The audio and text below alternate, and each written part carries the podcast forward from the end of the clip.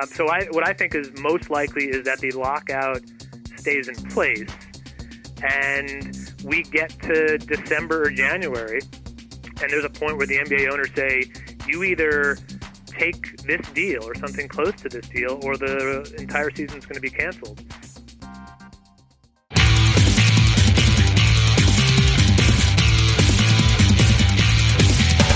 This is Lawyer to Lawyer, the award winning legal podcast with J. Craig Williams and Robert Ambrogi. West Coast meets East Coast, and yes, they are attorneys, bringing you the latest legal news and observations every week with the leading experts in the legal profession. Produced right here on the Legal Talk Network. Hello, everyone, and welcome to Lawyer to Lawyer on the Legal Talk Network. Thanks for joining us today. This is Bob Ambrogi from Massachusetts. I'm Craig Williams from a marine layer laden Southern California. It's pretty cloudy out. I read a legal blog called May It Please the Court and have a book out called How to Get Sued. Bob, we'd like to take this time to thank our sponsors, Clio, a web based practice management program for lawyers at goclio.com, SunTrust, who offers private wealth management solutions for attorneys and legal firms at suntrust.com slash law, and Firm Manager from LexisNexis at myfirmmanager.com slash LTN. Uh, well, for once, you and I have the same weather, I think, today, Craig. Uh, well, on, on, today's program, we're going to talk about the NBA lockout. Of course, coming uh, just on the heels of the NFL lockout, the National Basketball Association officially locked out its players on July 1st when its collective bargaining agreement expired, and players and owners failed to reach a new contract. And the NBA has filed two claims against the National Basketball Players Association before union players could file an antitrust lawsuit against them. First, the NBA has filed an unfair labor practice complaint with the National Labor Relations Board, and second, a lawsuit in the federal district court in New York, which claims that the NBA's lockout does not violate federal antitrust laws. The National Basketball Players Association will file a motion to have the NBA's federal lawsuit dismissed. Well, we're going to talk more about these and uh, other issues involved in this lockout today. To help us do that today are two guests. First off, let me introduce uh, Professor Daniel E. Lazaroff, the Leonard Cohen Chair in Law and Economics and Director of the Loyola Sports Law Institute. Dan has written extensively in the area of antitrust and sports law. Welcome to Lawyer to Lawyer, Dan Lazaroff. Uh, thanks for having me. And Bob, our next guest is Professor Gabriel Feldman from Tulane University School of Law, and he's the director of the Tulane Sports Law Program. Gabe teaches contracts, antitrust, and sports law. Professor Feldman has represented a wide variety of sports entities while in the private practice of law and still serves as a consultant for a number of clients in the sports industry. Recently, Professor Feldman wrote an article for the Huffington Post titled The Legal Issues Behind the Looming NBA Lockout. Welcome to Lawyer to Lawyer, Gabe Feldman and thank you for having me. Uh, well, let's uh, get started, uh, if we can, by perhaps getting a kind of an overview of what's going on here. And, and, Gabe, since you you did just write about this uh, at the Huffington Post, uh, uh, what's going on here? What brought us to this lockout on July first? Well, this is something that has been in the works for I would say at least two to three years, and the NBA owners see the current financial system or at least the system that was in place in the now expired collective bargaining agreement as unworkable. They think the financial system is broken and that the players are getting too great a share of revenue. And according to the NBA, as many as 22 NBA owners are were, were losing money under the old system.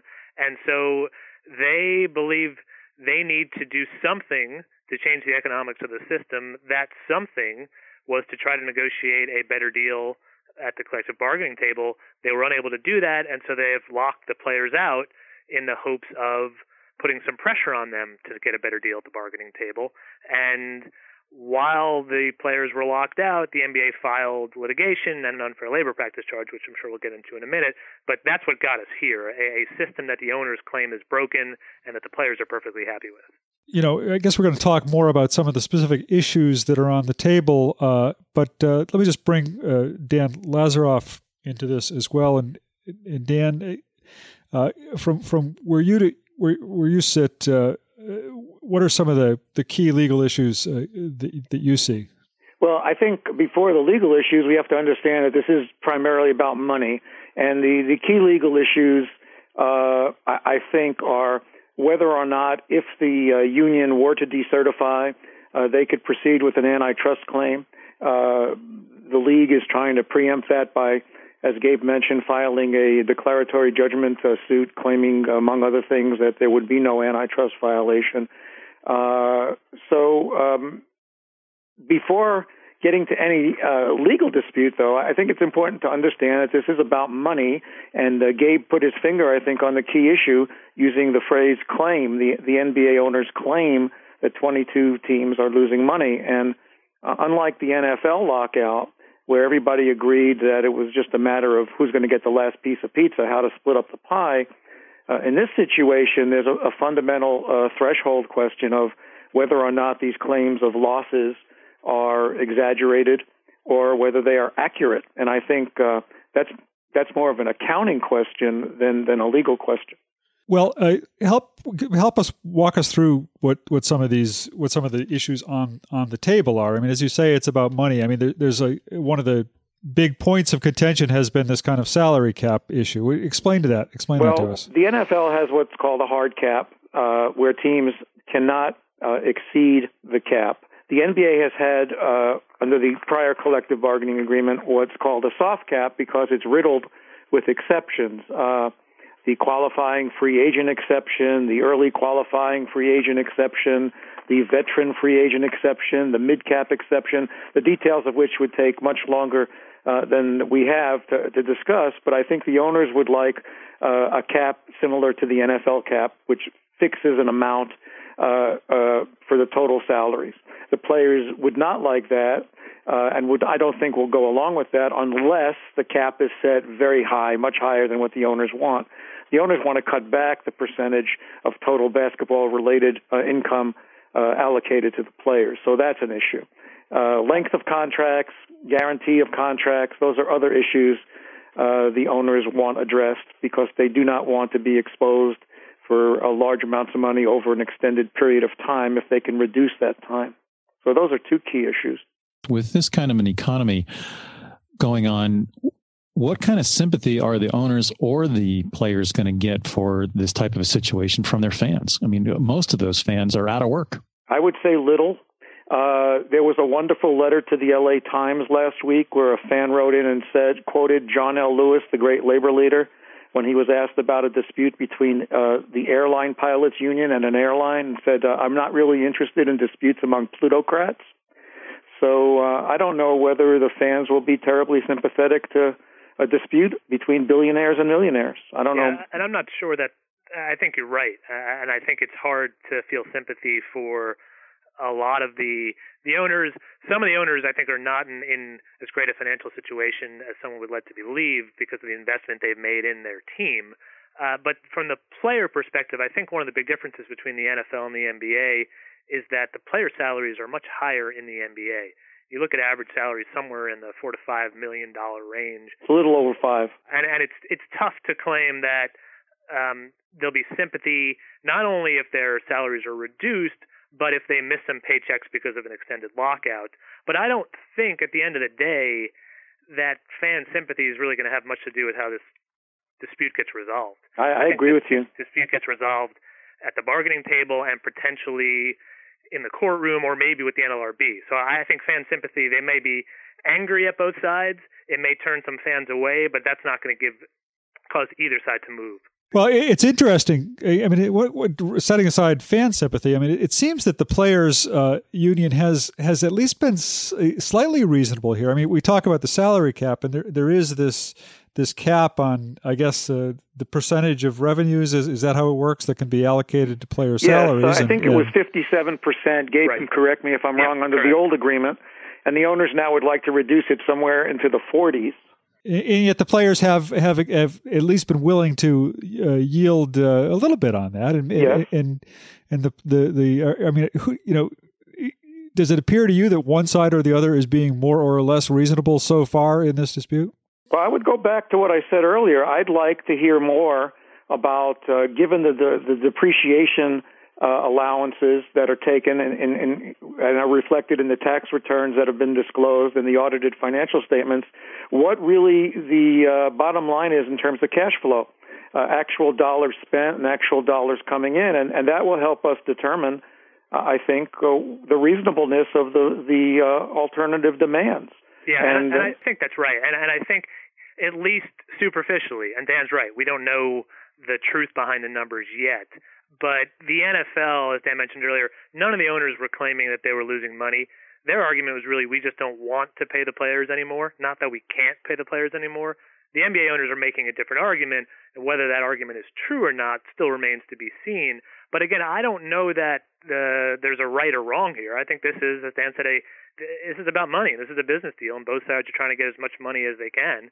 And at this point, they believe, I think both sides believe, that they're better off fighting, whether it's in the courts or at the bargaining table, and potentially missing some games than operating under the deal that they'd be able to get right now. Um, I think the owners certainly feel that way, and what I think is likely to cause this to be a extended work stoppage that will go into the regular season unless the court steps in is that at least some of the owners and whether it's 22 or or 10 or 7 whatever it might be some of the owners believe they will lose less money by not playing games than by playing under the current system. What role does decertification have in this process? I mean, there have been a lot of threats of the National Basketball Players Association being decertified. How does that play into it? Well, it raises some interesting legal questions. Uh, first of all, Derek Fisher has said that's not in their immediate plans. The union is not immediately planning to decertify. Uh, the union has to be wary of what happened in the Eighth Circuit in the NFL litigation before they uh, concluded a new CBA. Um, I personally don't agree with the decision of the Eighth Circuit uh, regarding its interpretation of the Norris LaGuardia Act, uh, and and they managed to avoid making a, a direct decision on the effect of decertification.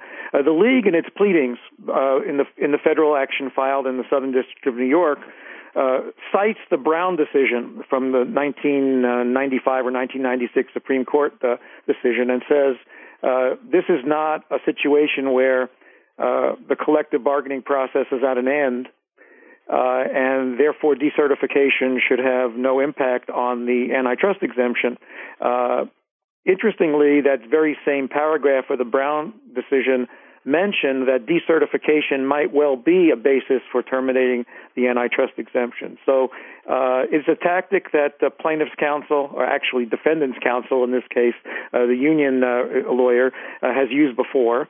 Uh, and it will be very interesting to see if this does go forward in the courts, whether the uh, Southern District of New York judge to whom the case has been assigned will take that position. Yeah, I think I think Dan raises a really good point about Derek Fisher having said publicly that the players had no immediate plans to dissolve their union, and that was strategic. I mean, that, was strategic on a couple levels. One, I think by delaying, they thought it gave them a better case under Brown by putting some distance between the end of the CBA and the dissolution of their union. And two, I think they really wanted to avoid a preemptive strike by the NBA they didn't want to be out there in public saying we're about to decertify, we're threatening to decertify, because then the NBA was going to be able to go to the court of their choice and file declaratory judgment, which is exactly what they did. I think the players were a little surprised that the NBA filed that action, and the NBA players' first response, I'm sure, is going to be, "This is not ripe. There's nothing imminent here. We have never said we're planning to d- dissolve our union." You, you make a very interesting legal point, Gabe. The Declaratory Judgment Act does not permit advisory opinions. There has to be a real case or controversy, as Article 3 of the U.S. Constitution requires. But I do think that the past threats of decertification, uh, even though I think they will make the argument you, you, you, you say, uh, probably will, will make this ripe for determination, although I'm not sure.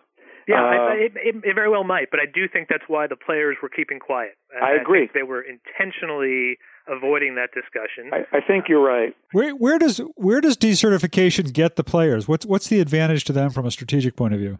The advantage to whom? The players? Yeah. Of decertifying? Yeah.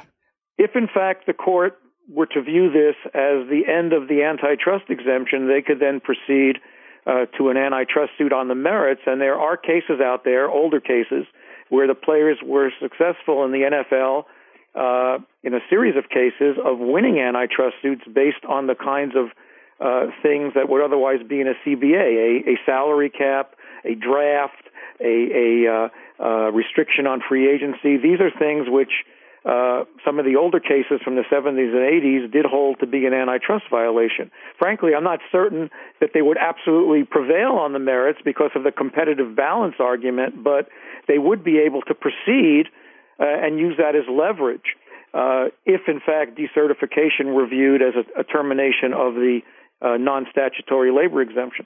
Right, and the idea is that this labor exemption, the non statutory labor exemption, uh, in essence, requires employees to choose either labor law or antitrust law.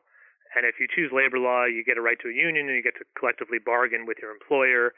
But that collective bargaining process, not only the terms of an agreement, right. but the process itself, are immune from antitrust attack. Now, I think and, the Eighth Circuit opinion in the Brady case, the NFL case, muddied the distinction. Right, right. Uh, although not in not in the context of the non-statutory labor exemption, in the context of Norris LaGuardia, although yeah, you could say that whether an injunction was available.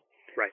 The interesting thing, though, is that under federal antitrust law, if an antitrust suit can go forward, one of the things in the Clayton Act is Section 16, which specifically provides for injunctive relief if an antitrust violation is proved. So, you know, it raises some interesting legal questions. Right, and the first the first thing that the players would challenge, which is exactly what the NFL players challenged, was the lockout itself they would claim that the lockout is an is a per se illegal group boycott under yeah. antitrust law and should be enjoined. And they got that relief from the district court in Minnesota. Yeah. Not based on a per se theory. I think that uh, given the current state of antitrust boycott law, uh, it's more of a rule of reason argument in my view. Right, but I, I, you might be right. But either way, the judge said they had a likelihood of success in the merits, whether under uh, or under rule yes. of reason. Yes, the, the, the judge said they had a, they had some likelihood of success. The judge focused, I thought, the district court judge focused more heavily on uh, the idea of irreparable injury and the inadequacy of monetary damages as a basis for issuing a preliminary injunction. But right, but you need both. You need and both. You do. Uh, I'm just suggesting that maybe the likelihood of success on the merits wasn't as emphasized as much as maybe you're suggesting. When reading this. Well, maybe, but I don't think there's any question that a lockout uh, well, it wouldn't be a lockout, that a decision by 30 employers to refuse to sign and pay their players um, would would be able to satisfy the rule of reason. I, uh, I, I tend to agree with that. Uh, except if you read the district court complaint, the the NBA is actually alleging in its complaint. It is. I saw it. Yeah. That, that yeah. the lockout is pro-competitive. Right. Well, just because they allege it doesn't mean it's true. But, but you're right. I mean, well, if this lockout continues for some period of time, what are what are the owners' options? I mean, one of the things you talked about in your in your Huffington Post column, Gabe, is is the idea that. Uh, in fact, they they could hire replacement workers, so to speak, uh, under the law. Is is that kind of a thing uh, feasible, likely, uh, or no. is is the season just going to be dead? And what's going to happen while this while this lockout persists? I don't I don't think there's any any real chance that they'd hire a replacement players. I agree with him. When the NFL tried that back during the work stoppage years a few years ago, uh, I think it was a uh, uh, from a quality of play standpoint, a disaster. And I think uh, if people want to watch second-rate uh, uh, pro basketball, some of them can turn to college basketball. No offense to the NCAA. It, it um, was a um, disaster, but it did it did help break the NFL union. It, it did. have some success from a, a, a strategic yeah. and leverage standpoint. So, based on what you're seeing so far, are you really expecting to be able to have this uh, a season next year, or are we going to be looking at no season at all? I, I think part of it will depend on what happens in court. If the players are able, if the players eventually choose to dissolve their union and follow the NFLPA steps, uh, they may be able to get an injunction from the lockout. I, I don't know that that's likely, and they happen to be in a circuit that has ruled in favor of the owners in virtually every case that's come up like this between the NBA players and the owners. Um, so I, what I think is most likely is that the lockout stays in place and we get to December or January, and there's a point where the NBA owners say, you either take this deal or something close to this deal, or the entire season is going to be canceled. I don't know what happens at that point, but I don't. I, I I think it's more likely than not that we miss the first couple of months of the NBA season. I agree that I think some of the season could be missed.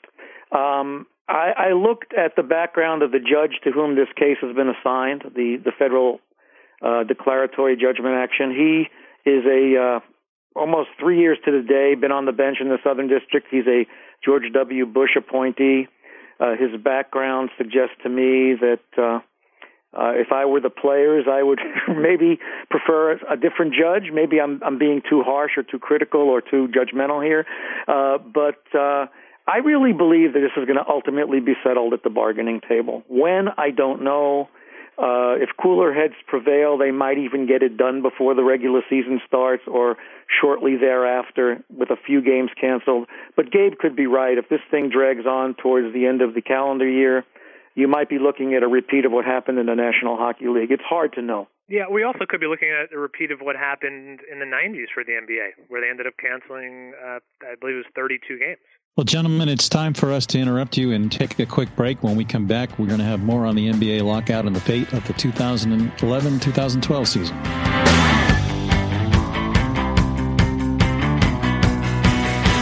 Hi, my name is Kate Kenny from Legal Talk Network, and I'm joined by Jack Newton, president of Clio. Jack is going to talk to us about the benefits of cloud computing.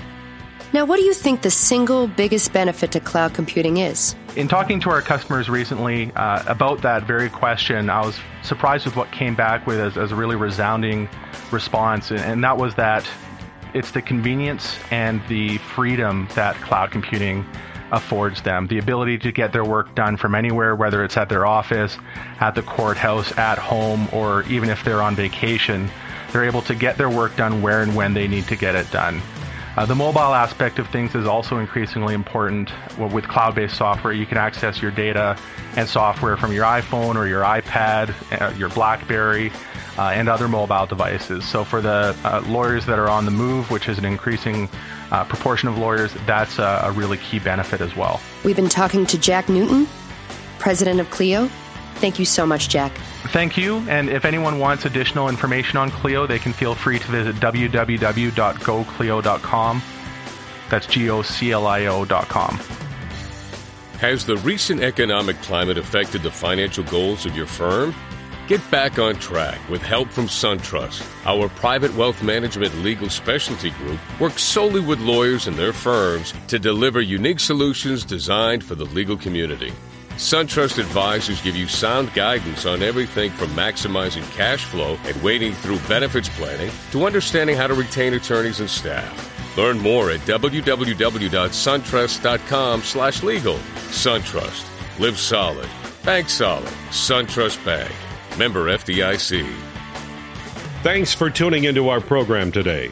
We want to let you know about something extraordinary happening in the legal industry.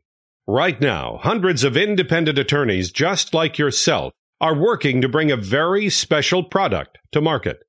These attorneys are part of a development program at LexisNexis, and they are working under NDA on a brand new application that will change the way you run your practice. This solution, LexisNexis Firm Manager, is a web-based, highly secure application operating in SAS 70 Type 2 attested data centers. If you are interested in test driving LexisNexis Firm Manager at no charge, or to learn more, visit www.myfirmmanager.com slash LTN. Someone's at the door. Don't answer it. Why not? I'm listening to Legal Talk Network podcasts to get my CLE credit in West Legal Ed Center. Oh, I need to do that too. Where do I find them? It's easy. Just go to LegalTalkNetwork.com and pick a program for CLE, click on it, and start listening.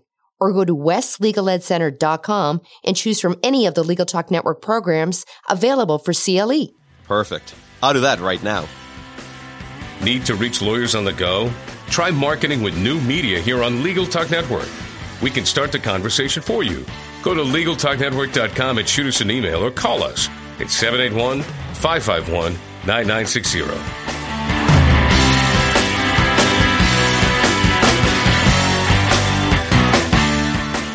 Welcome back to Lawyer to Lawyer on the Legal Talk Network. We're talking about the NBA lockout. This is Bob Ambrogi, uh, and uh, my co host J. Craig Williams is also here. And we're talking with Professor Daniel Lazaroff, the Leonard Cohen Chair in Law and Economics and Director of the Loyola Sports Law Institute and also with Professor Gabe Feldman from the Tulane University School of Law, and where he's director of the uh, Tulane Sports Law Program.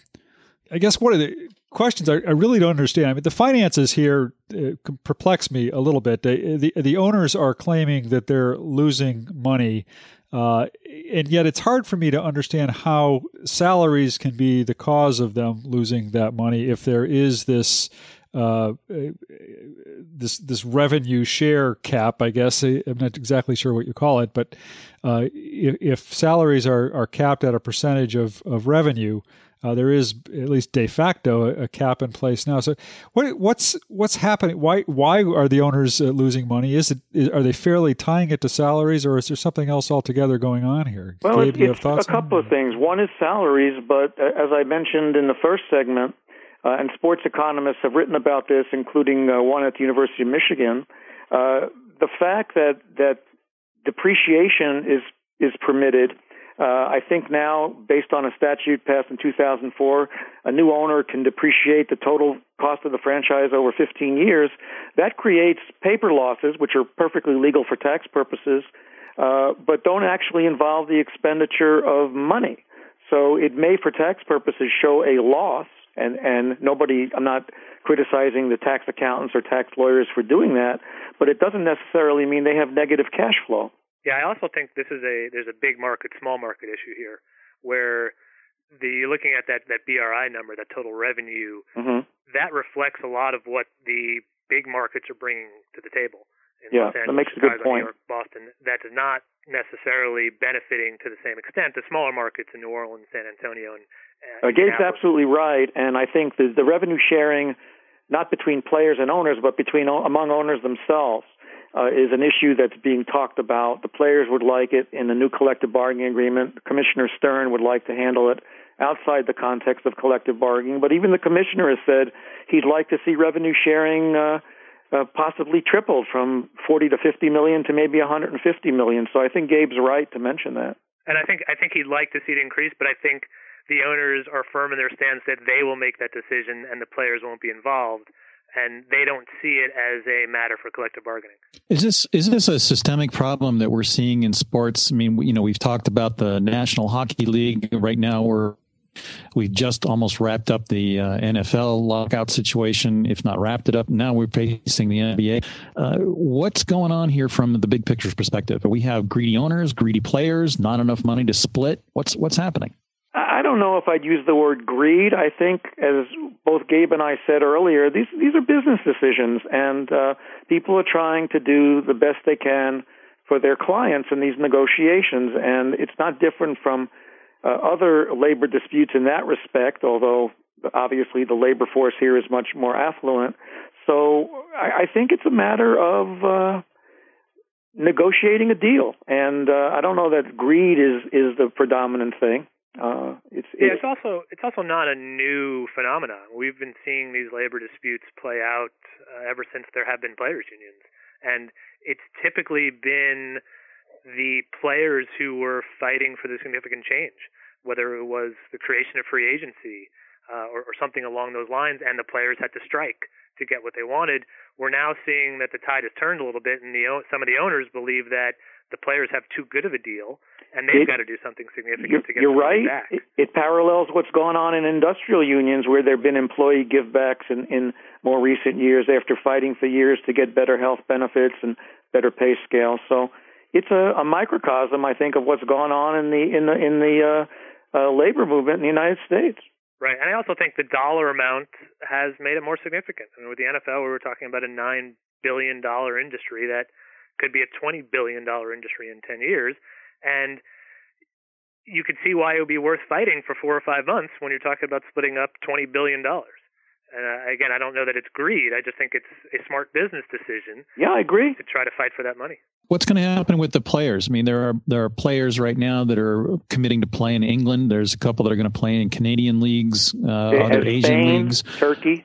Yeah, uh, the NBA is going to allow these players to go. Uh, most of these contracts are going to uh, include a provision that allows them to leave without breaching their contracts to the foreign teams if the NBA uh, deal is settled.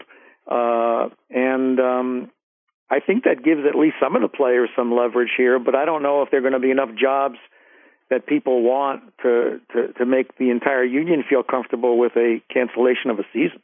Yeah, and my my perspective on players playing abroad is that it, it does two things. One is it has the potential to fracture the union because you've got some guys at the top who are able to get big deals playing abroad, but not many of them. You know, Deron Williams is signed. We've heard rumors about Kobe Bryant, about Kevin Durant, uh, and then some guys who are either from foreign countries to begin with that are going back, or then a couple of just journeymen.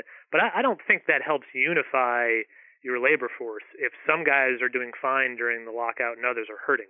I, I think that might be a divisive force, and it also, I think, in a way, eliminates some of the sense of urgency for what could be the leaders of the union, or maybe what should be the leaders of the union. Remember, in the NFL, when the players were locked out, what were the top players doing? Brady, Brees, Manning. They were putting their name on a class action antitrust lawsuit.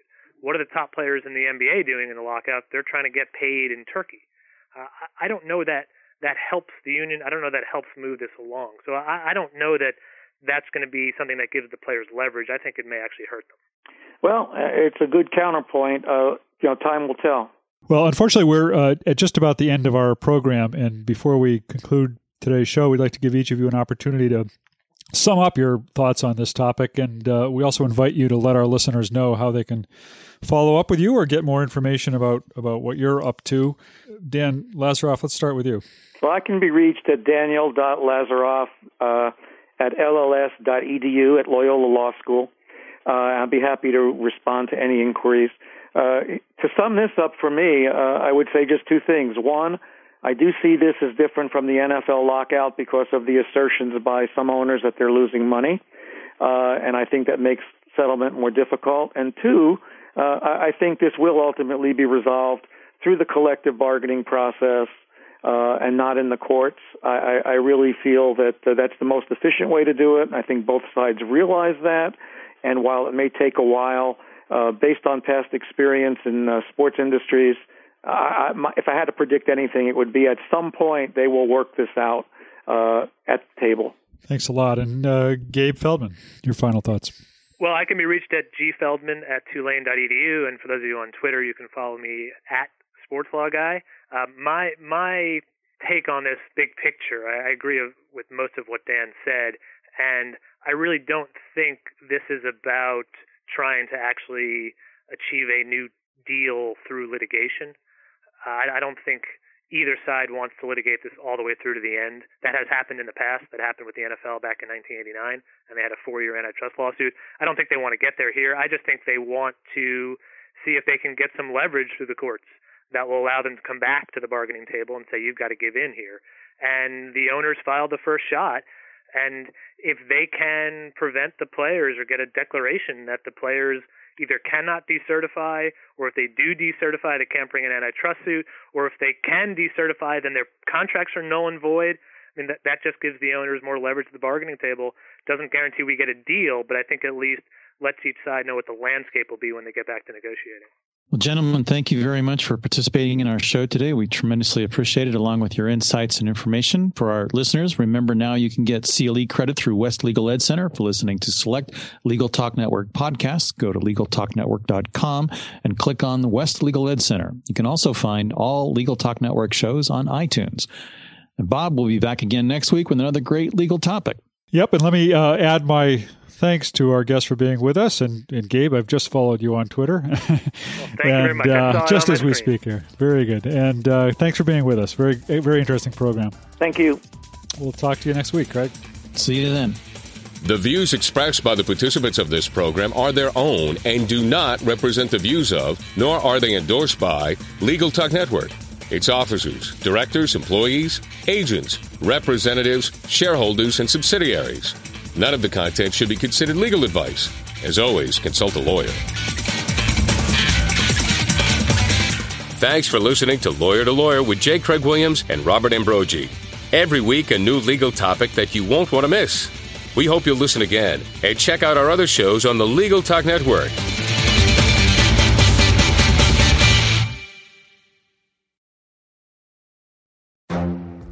The Lunch Hour Legal Marketing Podcast, your resource for the tips and tactical advice you need to grow your business. Plus, keep up with the news and commentary you crave to stay one step ahead. It's hosted by me, Gyi Tsakalakis. And me, Conrad Saam. Every other week, we break down the issues holding back your marketing strategy and talk about the changes you need to be prepared for. Check out the Lunch Hour Legal Marketing podcast wherever you get your podcasts or on YouTube.